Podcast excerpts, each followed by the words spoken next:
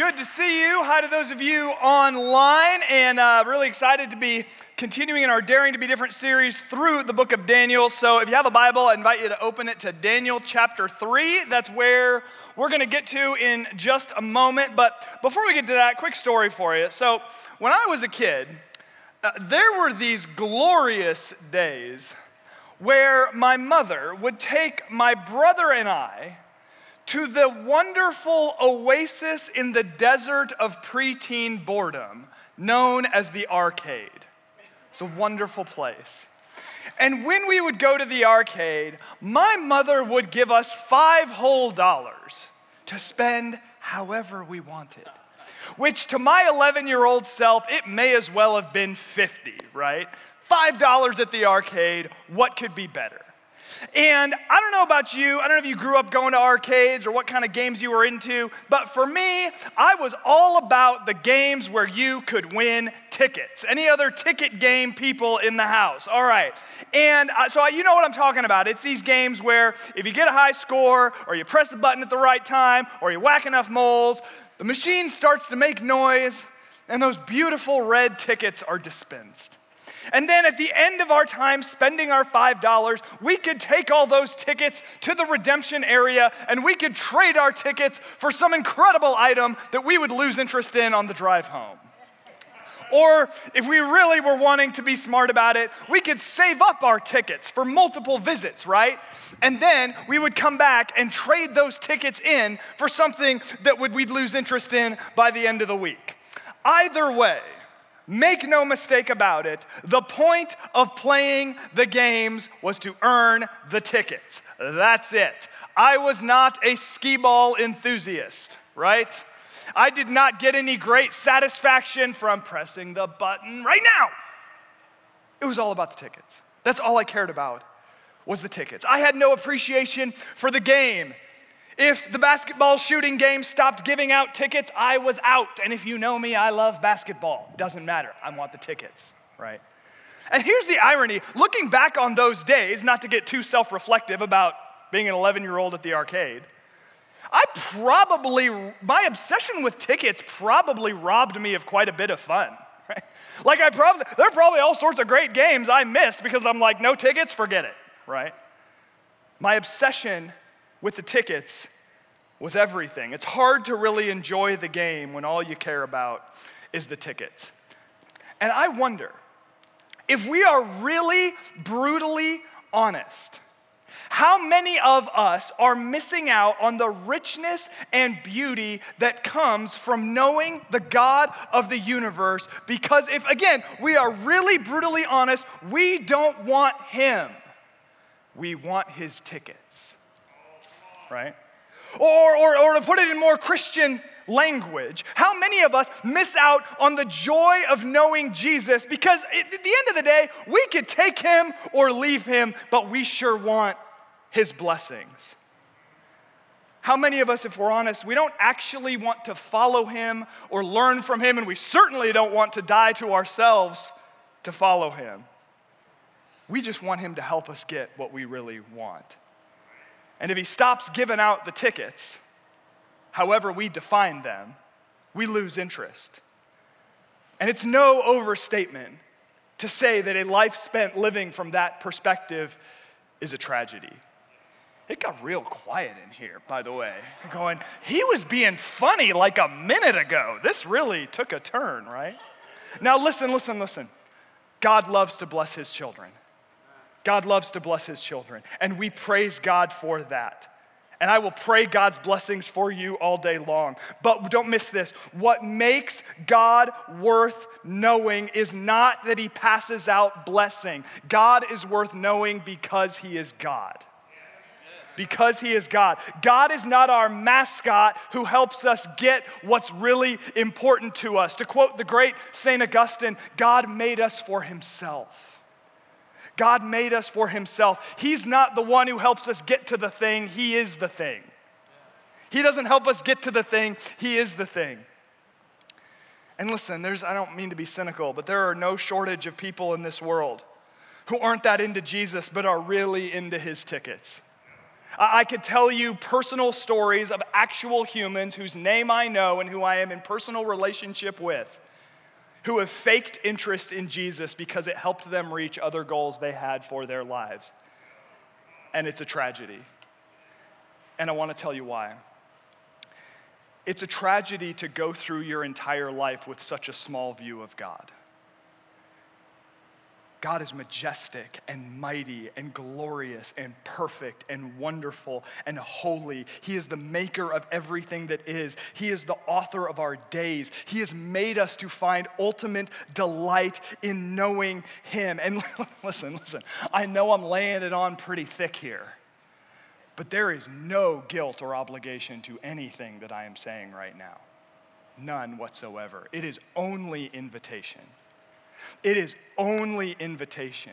Invitation away from a life where we don't want God, we just want His tickets, and into a life where we know Him for who He is. In fact, something we're doing throughout this series is we've been praying together and trying to pray for all the same things. And if you're, you're here in the room and you got a bulletin, there's a, a number you can text and it's on your bulletin. And, and we'll send you prayer prompts on Mondays, Wednesdays, and Fridays. And if you're online, maybe a host could drop it in the chat. And we're having these prayer prompts go out via text on Monday, Wednesday, and Friday, and then giving you another one on the, on the weekend. So, the prayer prompt for the weekend, I just want to encourage you, if you have a few minutes, just to sit in, in this idea and just, just pray through it a little bit, is just, uh, just pray to God. Say, God, would you help me know you as you really are?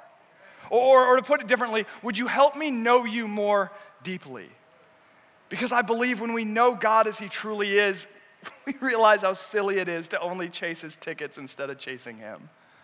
So, God, would you help us to know us as you truly are? Again, there is no guilt. It is only invitation. It's invitation to be men and women who are captured by the love of God and who walk in step with Him. Because when we do that, it changes us. We, we become, and we, we could do a whole series on who we become. I mean, this is the year of becoming. We're talking about it all year. But when we are really captured by God's love and, and, we're walking in step with Him, we, we become people who believe in the supernatural, right?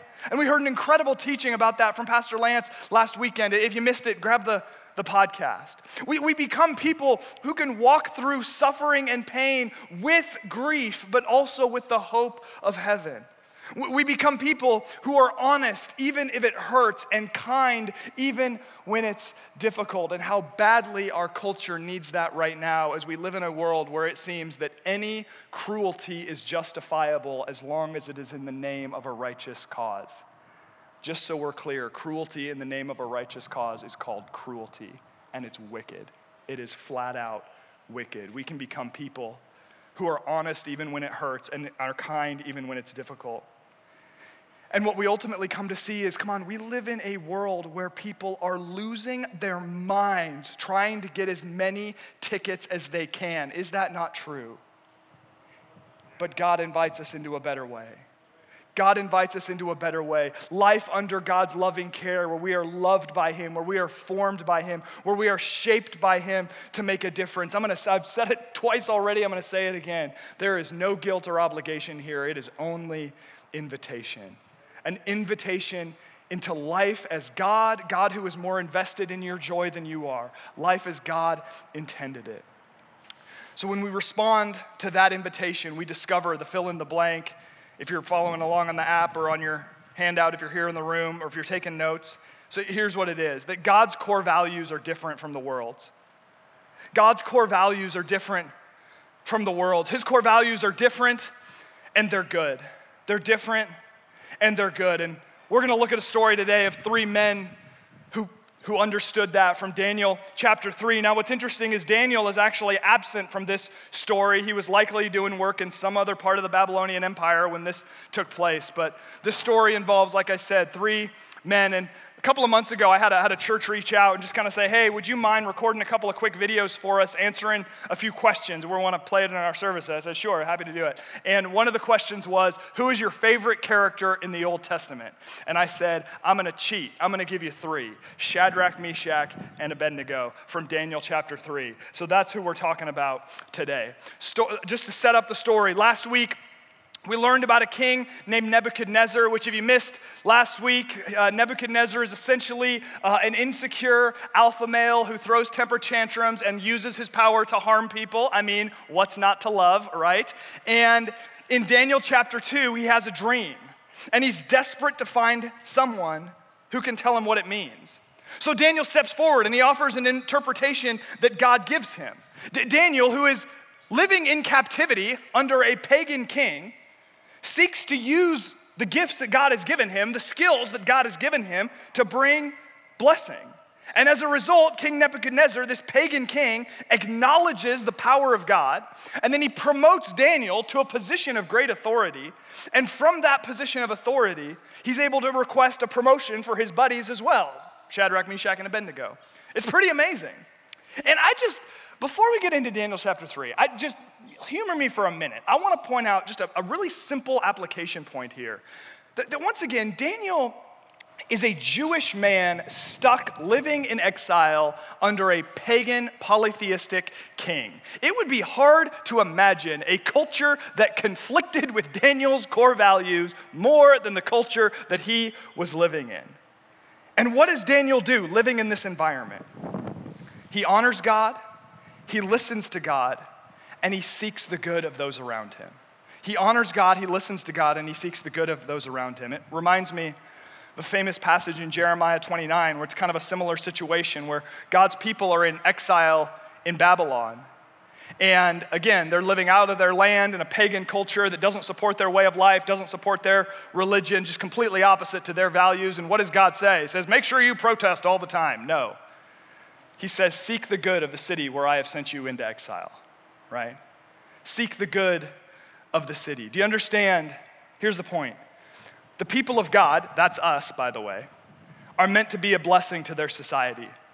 And listen, there may be times where we individually or collectively need to speak out against something that's going on with our government. I mean, in a sense, that happens in Daniel chapter 3.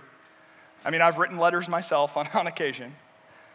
But our first posture should be to bring blessing. Our first posture should be to bring blessing. Too often, those in authority over us know Christians to be those who complain first. What if we were known for doing everything we can to bring blessing? What if for every complaint our elected officials heard from a Christian, they had 100 Christians reach out saying, Hey, I just want you to know I'm praying for you. I, I, maybe I voted for you, maybe not, doesn't matter. I'm praying for you. I just want you to know that. Right? What if instead of complaining and urging others to do the same, we prayed and urged others to do the same. I'm crazy enough to think that maybe that might make a difference. The people of God are meant to bring blessing. We're meant to bring blessing. So that sets up our story, Daniel chapter 3. And our friend Nebuchadnezzar has a new trick up his sleeve. Verse 1 King Nebuchadnezzar made an image of gold whose height was 60 cubits and its breadth was six cubits. He set it up on a plain of Dura in the province of Babylon. Now, if you'll remember from Daniel chapter 2, Daniel, uh, the, the king has this dream. And in the dream, part of what happens is there's a statue with a head of gold. And it's reasonable to suggest that that served as an inspiration for this idea that the king has. Now, I don't know about you, I don't tend to notice, I don't tend to measure things in cubits in my everyday life, but a cubit is 18 inches. So this thing is massive. It is 90 feet tall by 9 feet wide. And there was some precedence in the ancient world for structures of that size, but it's real, real big. And the statue itself raises all sorts of questions. What did it look like? We don't know. Some scholars say it could have looked like the king, maybe, maybe not. And what was its purpose? Was it a vanity project by an egotistical king? Perhaps. Was it meant to honor one of the pagan gods in Babylonian culture? Probably not. Was it some sort of way for Nebuchadnezzar to unify his people in allegiance to him? Most likely. That's what most scholars think this was. That this was a way for Nebuchadnezzar to consolidate power, to require these declarations of allegiance, that this statue was essentially a symbol of his power and authority, right? This is what this was. So keep that in the back of your head. Verse 2. Then King Nebuchadnezzar sent to gather the satraps and the prefects and the governors and the counselors and the treasurers and the justices and the magistrates and all of the officials of the provinces to come to the dedication of the image that King Nebuchadnezzar had set up. Then the satraps and the prefects and the governors and the counselors and the treasurers and the justices, the magistrates, and all of the officials of the provinces gathered for the de- dedication of the image that King Nebuchadnezzar had set up, and they stood before the image that King Nebuchadnezzar had set up. Did you notice those two kind of obnoxiously long lists back to back? See, that's done intentionally here by Daniel, the author of this book. And he's meaning to make a comedic point here. You're going to find as we read this chapter, there's a lot of repetition of lists. And what's that doing? It's meant to symbolize what we're going to see in a few verses that everybody in this society was just sort of mindlessly bowing down to this, this statue.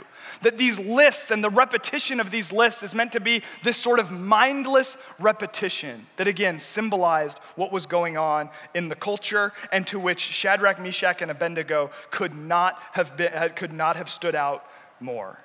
Verse 4.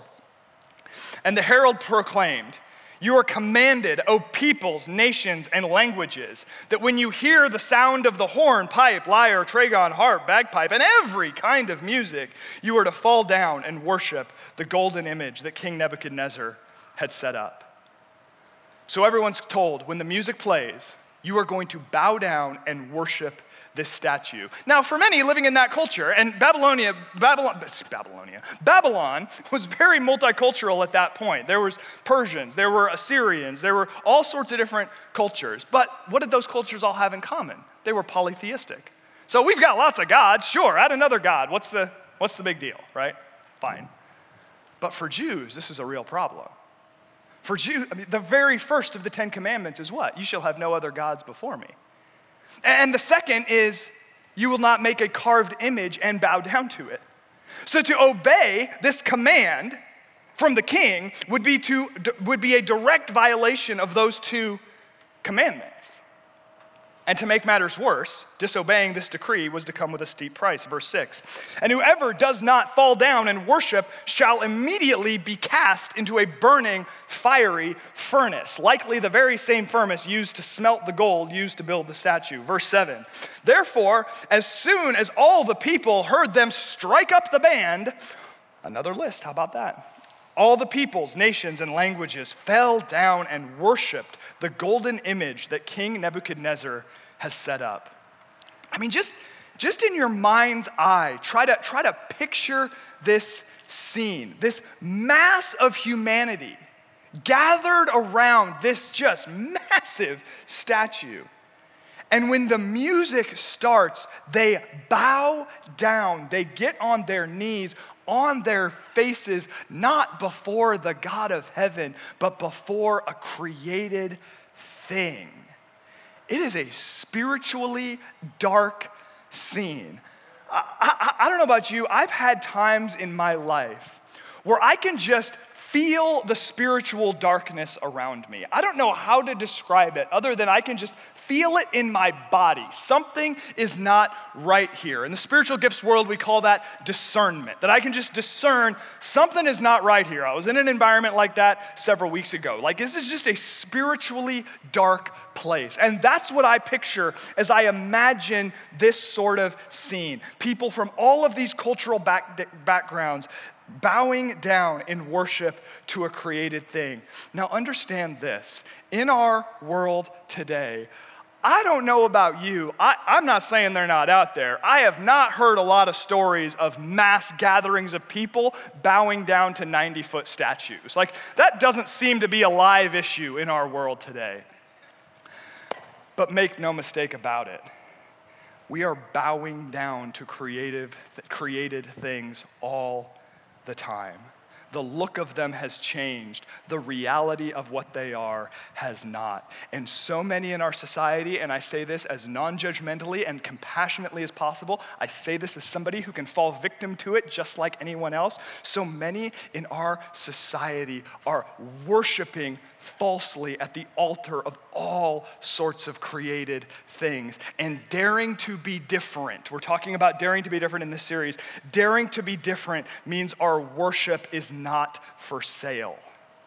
Our worship is not for sale. We don't worship things because they are popular. We do not worship things because there is some material benefit. We don't worship ideas. We don't worship success. We don't worship health or money or power or ideologies or material things or anything else. And why do we who call ourselves the people of God, why do we as followers of Jesus Christ worship God and God alone? First of all, because He is the only one worthy of our worship. And second, do not miss this if we worship anything else, it will eventually destroy us. If we worship anything else, it will def- eventually destroy us. The worship of that which is not God is called idolatry. And I'll just, if you're taking notes, this is one to write down. Go look at this passage later. Isaiah chapter 44, starting in verse 9. It's just this, just Isaiah goes off on the futility of idolatry. And he says in verse 9, all who fashion idols are nothing, and the things they delight in do not profit. Uh, understand, if we give our ultimate allegiance to anyone or anything else, we will be let down again and again and again. And Isaiah 44 is just amazing, but the point is, if we worship anything else, it will crush us. So, just to give, I mean, we could sit here all night with examples, just to give you a few. If we worship beauty, and there's nothing wrong with wanting to look your best, but if we worship beauty, there will be moments of excitement that highlight a life of crushing insecurity. Do you understand that? If we worship money, there will simply never be enough. If we worship power, we will become cruel and harsh. If we worship attention, we condemn ourselves to a life of constant craving. If we worship materialism, we'll get that little jolt of excitement when the Amazon truck pulls up. I mean, come on, y'all know what I'm talking about. It's a safe place, everybody. But it doesn't last long, does it? And pretty quick, we need another hit. And if he doesn't come by for a couple days, we wonder what happened. if we worship materialism, it leads us nowhere good. Or, or here's one. I've been thinking about this a lot lately. If we worship academic success, and listen, I'm all for getting good grades. I, with humility, I played the school game and played it pretty well, frankly. So I'm all for getting good grades.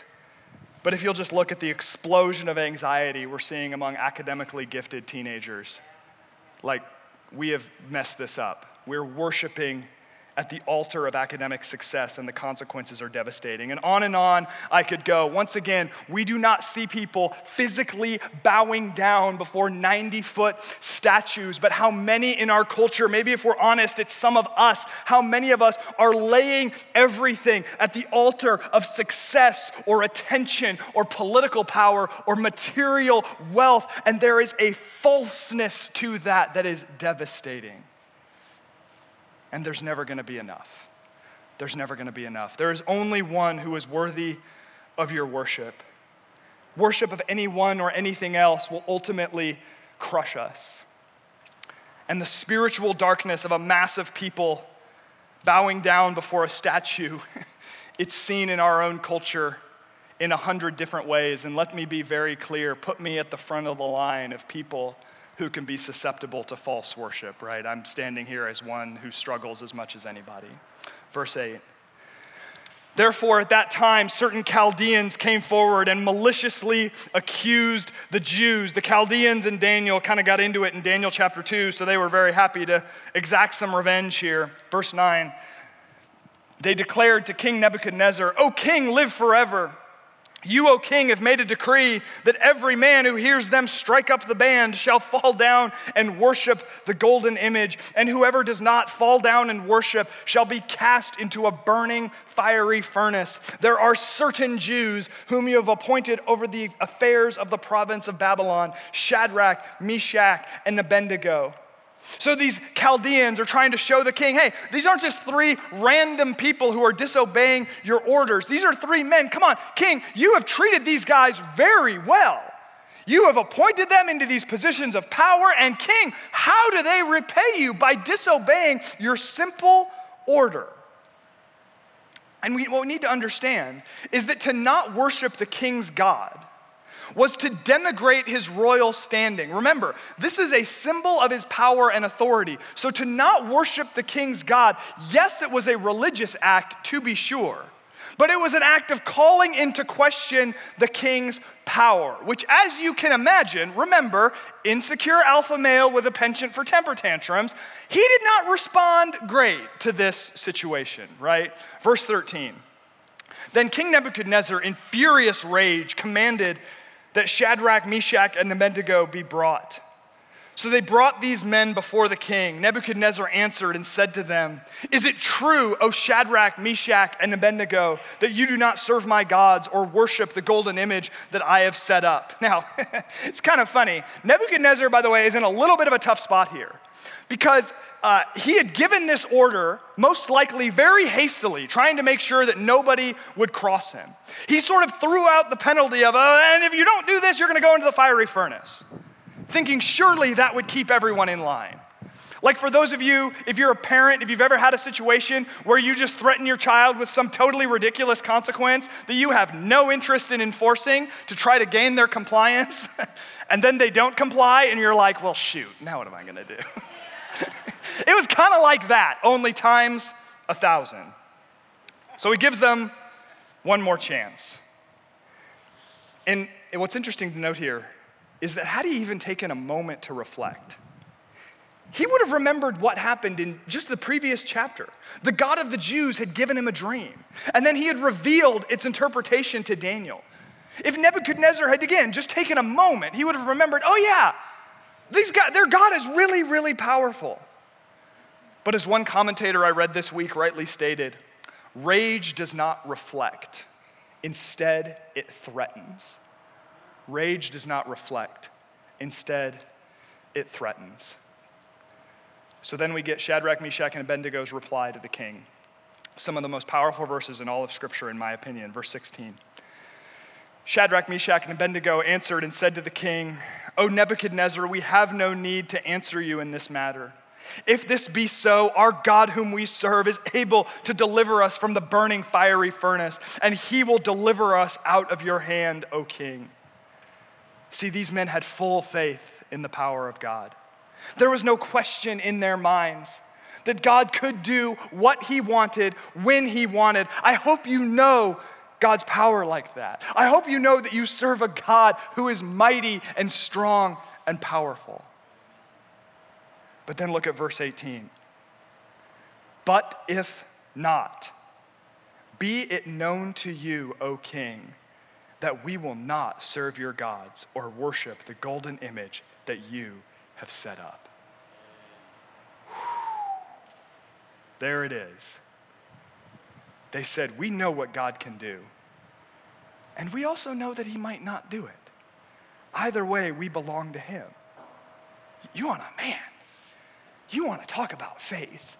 Like that, these men are standing face to face with the person who has the power to unilaterally end their lives. And they say, Listen, we're not bowing down to your statue. The God we worship is more powerful than you. If you put us in the furnace, he can rescue us. When our God begins to move, no earthly king can stand in his way. It was true then, it's true now. They understood that was the case. But they also said, they also said, but even if God doesn't rescue us, even, even if we die in the furnace, make no mistake, we're going to worship him anyway. It does not matter the cost. See, they knew that God owed them nothing but was worthy of everything. I'm gonna, I'm gonna go out on a limb here and say, I don't think they were in it for the tickets. So here we have the tension we live in as believers. We believe in a God whose power is unmatched. Psalm 135, verse 6 Whatever the Lord pleases, he does. Whatever the Lord pleases, he does. The sum total of all of the things that God cannot do is what our mathematician friends would call an empty set, right? Whatever God wants to do, he does. Jesus taught us to pray, deliver us from evil, not as just a nice thing to say. He taught us to pray that because He can. Because He can. And we believe in a God who heals bodies. I was praying for healing for somebody after last service. We believe in a God who restores marriages. We believe in a God who calls the wayward back to himself. I remember meeting a woman at Bridgeway, and we met and we're sitting and we're talking, and the first words out of this woman's mouth were, Hi, I'm so and so. I have stage four cancer, and there's nothing the doctors can do. I have a little bit under a year to live. Well, nice to meet you. And I remember that same woman showing up at church a few months later with a manila folder under her arm full of clean scans and proclaiming the power of God that she had been healed. Listen to me, that was seven years ago. I saw her last week here. And every time I see her, she is a physical reminder to me that God has the power to heal. And yet, we do an awful lot of funerals around here. And yet, as I tell that story, there are those of you here, those of you watching online who are going, man, that, that sure would have been great had that happened in my situation, right? We do an awful lot of funerals around here. And I know that, that many of you, you live with the joy that comes from seeing a radical move of God in your life. And I love seeing that in your life. I love it when you share those things with me and you live with that joy. But then some of you, you're living with the heartache of unanswered prayers. And let's just be honest, a whole bunch of you are living with both, right? A whole bunch of you are living with both. I've read incredible stories, maybe you have too of God's miraculous healing and rescue.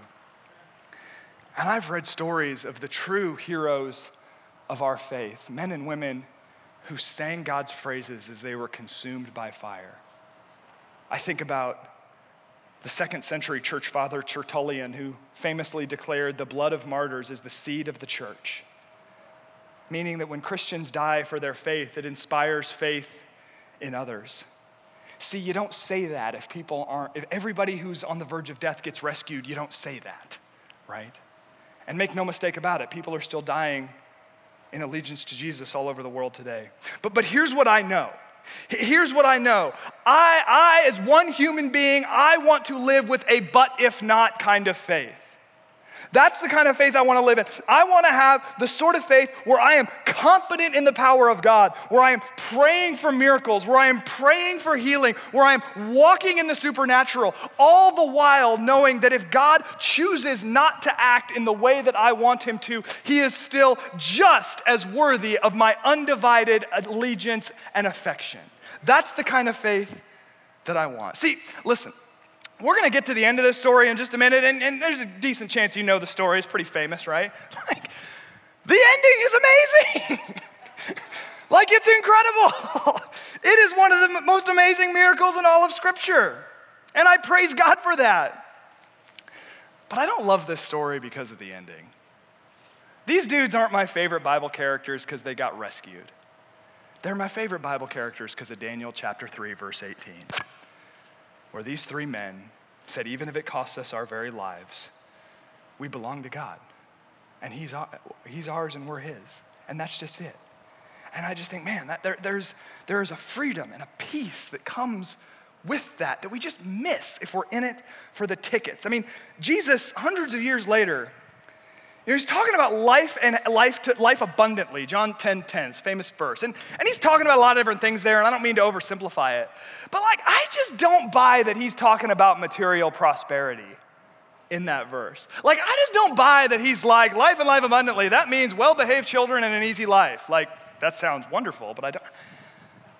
I think he's talking about a life anchored in that kind of faith where we just say, God, no, no, matter, no matter what comes, I, I, I, belong to you and I, and, I, and I trust you, right? And I trust you. That, that is, that is, there is an abundance to that kind of life. And listen, what these three men are facing is like the ultimate crisis scenario, right? Like standing before the most powerful man in the world and he is going to kill you. Like, well, this is not great, right? So, how did they respond with that kind of faith? How did they respond with that kind of faith? I'll tell you this much I don't think they're making it up on the fly, right? Getting brought in to see King Nebuchadnezzar, it's like, oh shoot, he's really mad. What are we gonna do, guys? All right, well, just like don't bow down to the statue. Like, I don't think it went like that, right? We don't know a lot about the details of their lives, but, but I'll tell you this much. These, these men, and, and, get, this, get this point, there, there is such important application here. These men knew who they were, and they knew who God was before the crisis hit. these men knew who they were, and they knew who God was before the crisis hit. Why, why, do we, why do we care? Why do we care about you walking closely with Jesus today? Why do I care about walking closely with Jesus today? Because you don't want to wait for a moment of crisis to decide what you think about God. Like if you're in a moment of crisis and you're still not sure what you think about God, like, hey, we're here for you and we're gonna we're gonna walk you through it and like send me an email. Well, we uh, are here to help, right? So there's no judgment. But you don't want to wait for that moment. See, if you go through life with this sort of vague belief that God owes you something and He's gonna make your life easy, like, what are you gonna do when the crisis hits? What, what do you have to lean on? But if you know deep in your heart and in your soul and in your bones that God is, is good and righteous and holy and powerful, see, what does that do? It, it frees you up to pray bold prayers when you find yourself in crisis and then to ultimately release what is in your hands to God's loving care. I believe God wants that sort of faith for us. That is subtitle of the message, radical faith for stressful times. That is what that is. It's faith that is built over time as we study God's word, as we worship together, as we connect with God through prayer, as we understand good theology. Hey, we just got y'all a subscription to Right Now Media. It'll really help. There's some good stuff on there, right? We develop this understanding of who God is so we're ready for the crisis. So we're ready for the crisis. Verse 19. Then Nebuchadnezzar was filled with fury, and the expression on his face was changed against Shadrach, Meshach, and Abednego. He ordered the furnace heated seven times more than it was usually heated. That's a figure of speech, basically meaning it was as hot as it could get. Understand, daring to be different means we're willing to suffer. Daring to be different means we're willing to suffer. Now, to be clear, some of us say we're suffering for Jesus when really we're suffering for being a jerk. Those are not the same. but daring to be different means we're willing to suffer. And I want to tell you this like, hey, uh, like if you give me the choice, like, hey, Brian, would you like something comfortable or uncomfortable? I'll be like, hey, comfort for 1,000, please, right? But, but, there is something better than comfort, and that is knowing the God who is with us in our suffering. There is something better than comfort, and that is knowing the God who is with us in our suffering, right? Jesus said we'll have trouble in this world. And there are times, like I, don't, like I think it's pretty doubtful that any of us are going to get thrown into a fiery furnace. But you might suffer for your faith. You might. You might get mocked for it. You might get denied a temporary earthly pleasure. The, the degree of your suffering may indeed be tremendous. The degree of my suffering may be tremendous. And there's nothing in our faith that asks us to deny that or pretend like it's not happening. But I'll say it again. There is something better than comfort, and that is knowing the God who is with us in our suffering. Verse 20. And he ordered some mighty men of his army to bind Shadrach, Meshach, and Abednego and to cast them into the burning fiery furnace. Then these men were bound in their cloaks, their tunics, their hats, and their other garments. Hey, there's another list. And they were thrown into the burning fiery furnace. Because the king's order was urgent and the furnace overheated, the flame of the fire killed those men who took up Shadrach, Meshach, and Abednego. The furnace is so hot that the dudes who went to throw them in get burned alive. I don't have a joke for that. Wow.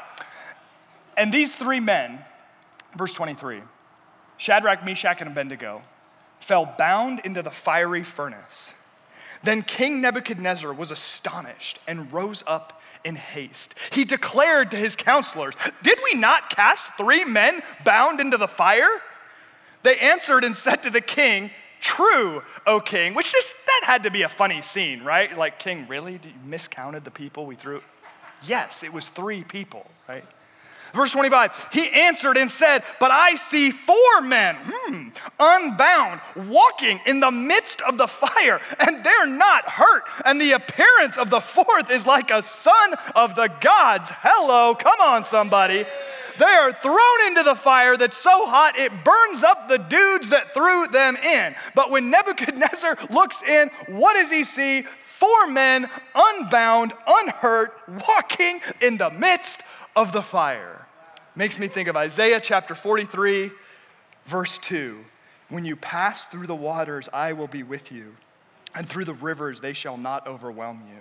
When you walk through fire, you shall not be burned, and the flame shall not consume you, for I am the Lord your God, the Holy One of Israel, your Savior. Oh man, what a dramatic fulfillment of that promise that was. And can we just can you imagine what Shadrach, Meshach, and Abednego must have been thinking as this is going on? Like they're ready to die for their faith. Like it's over. Like fiery furnace, they are going to die. They get in the furnace, and all of a sudden, they are not dead. And they're walking around, and they're breathing in and exhaling and feeling good about it. And there's another dude with them. Like, I just, this is just my mind is weird. This is where it goes. I just wonder if they made eye contact with each other at all. Like, wait, no, I'm good. You get, like, what's happening? and who's that guy? it's crazy stuff, man. It's crazy stuff. But that raises a good question Who is this fourth being? For Nebuchadnezzar to call him a son of the gods meant that he recognized him as some sort of divine being.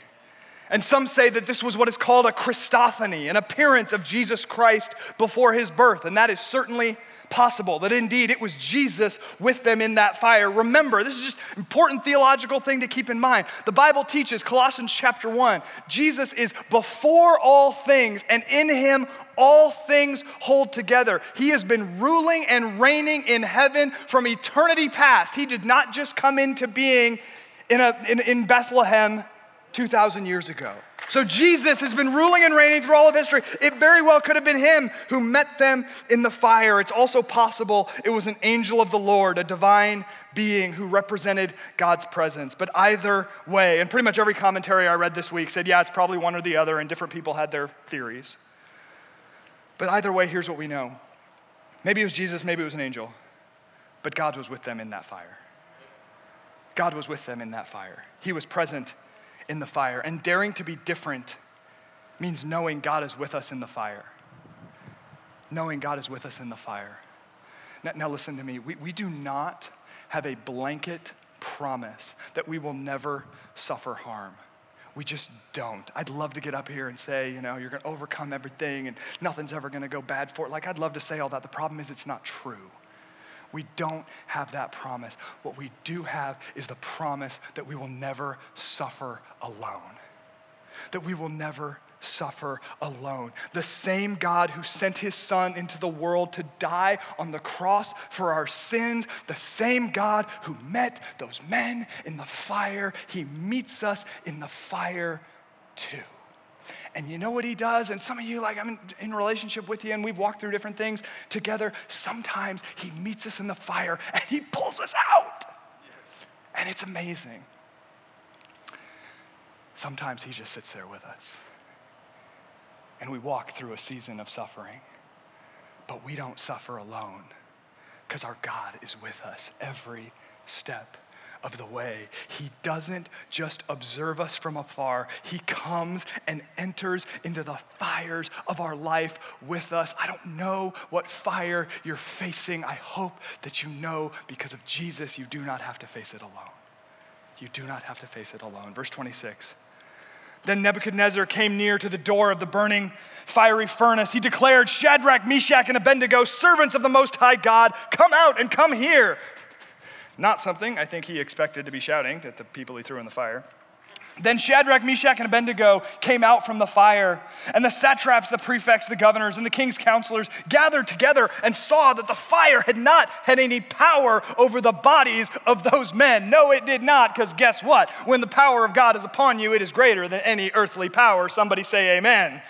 The hair on their heads was not singed. Their cloaks were not harmed. No smell of fire had come upon them. They get out of the furnace.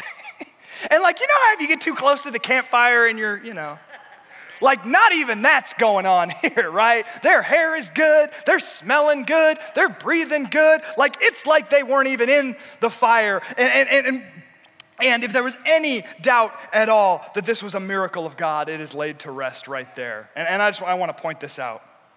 I want to point this out, and I'll credit Pastor Matt with this insight, although he says he read it somewhere. So, as Pastor Matt said, God didn't save them from the fire, He saved them through the fire. Like, that's powerful, isn't it?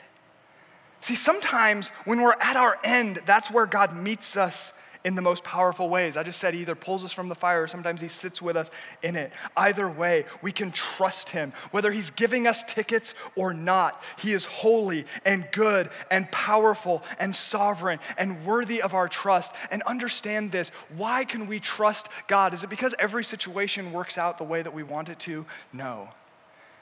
It's because he sent his son to die on the cross in our place for our sin, and because he rose from the dead so that we can know our greatest enemies are eternally and forever defeated. So, whatever fires we can walk through, they are significant, they are painful. I've talked to too many people who have church hurt that comes from people in church trying to gloss over pain, like, oh, it's not that big a deal. No, it's a big deal. But it's temporary. But it's temporary. The cross tells us it's temporary. Let's finish this out. Verse 26. Nebuchadnezzar answered and said, Blessed be the God of Shadrach, Meshach, and Abednego, who has sent his angel and delivered his servants who trusted in him, and set aside the king's command, and yielded up their bodies rather than serve and worship any God except their own. Therefore, I make a decree any people, nation, or language that speaks anything against the God of Shadrach, Meshach, and Abednego shall be torn limb from limb, and their houses laid in ruins, for there is no other God who is able to rescue in this way. I'm not really sure what Nebuchadnezzar's like, why his first thing was like graphic violence. Like, he's a weird dude. But notice the stark difference between this decree and the decree at the start of the chapter, right? Verse 30. Then the king promoted Shadrach, Meshach, and Abednego in the province of Babylon. They're raised up to greater authority. And then just look, just three verses, and then we're done. Look at what it says, the king writes in the very next chapter. King Nebuchadnezzar to all peoples, nations, and languages that dwell in all the earth peace be multiplied to you. It has seemed good to me to show the signs and wonders that the Most High God has done for me. How great are his signs, how mighty his wonders. His kingdom is an everlasting kingdom, and his dominion endures from generation to generation. That sounds like David right there, right? And this is a pagan king now. We've already seen that Nebuchadnezzar was kind of an odd dude. And I'd love to tell you, man, like, he really, like, God captured his heart and he had this amazing future where he just glorified God and all of these different things, and it's incredible. Come back next week and you will learn that pretty much the exact opposite of that is what happened. because here's the deal at the end of the day, and just to make this real, real brief and simple, the king had a moment most powerful person in the world where he came and, came and realized there's someone whose power he cannot touch. And he was amazed by that for a moment. But at the end of the day, and this is, he's a complicated character, and this is a bit of an oversimplification. At the end of the day, he was just about the tickets. He wanted power, he wanted domination, he wanted authority, all of those things. He went along with the world's core values, chasing tickets, his tickets of choice and it was his undoing. But God, God's values are different. And daring to be different means recognizing we're called to a different kind of life a life where we don't chase blessings, we chase God Himself. Again, God's blessings are beautiful. I do not want to spend my life chasing His blessings. I want to chase him. It's a life where tickets or not, we're with him till the end. It's a but if not kind of life where we pray big prayers and believe that God will do powerful things, and then we trust him with the outcome to say that no matter what, it is not our circumstances that defines God's goodness, it is the cross that defines God's goodness, and we rest in that. God's gracious invitation to us, no guilt, no obligation, invitation is into that kind of life. The only question is, is will we take it? So I'm going to close this in prayer, and then a couple of us will be up front, and, and we'd love to be able to pray for you if there's anything you've got going on. If you're, if you're sitting here going, man, I think, I think I'm chasing tickets, and I don't want to do that anymore. Like, we'd love to be able to pray for you with that. I know we walked through some heavy stuff tonight, so if that provokes something in you and you want to, we'd love to pray for you for that. So come up and, and see us. We'd sure love to pray for you. But let me just pray a, a closing prayer, and we'll be dismissed. Father, we thank you that you are eminently worthy of a but if not kind of faith where we can trust in your power, we can celebrate your victory, we can marvel at your wondrous works in our midst. I think about the incredible things you do here week in and week out. I think about salvations, I think about healings, I think about lives transformed, I think about the slow and steady work of spiritual maturity. God, you do good things in our midst, and we trust you, and we, we, we're so grateful for it. We want to thank you for your blessings while at the same time saying, We love your blessings, but what we really love is you. So, would you help us to be a people who chase you more than we chase blessing? God, we, we I started off this prayer by saying you are worthy of that and so much more. So we thank you, God, for your goodness. Thank you that we can trust you. Thank you that you are a God who does not sit idly by when we're in the fire. You don't just shout out advice, you get in the fire with us. And God, for those of us who are walking through fire today, may we know your presence in profound and powerful ways. God, we love you. Would you continue to form us as people who live out your core values in front of a watching world that desperately desperately needs to know of your love. And may you do all of it for your glory and our joy. We love you, and we pray all these things in the powerful, strong, trustworthy name of Jesus. And all of God's people said, Amen. Amen. God bless you. Have a great rest of your weekend.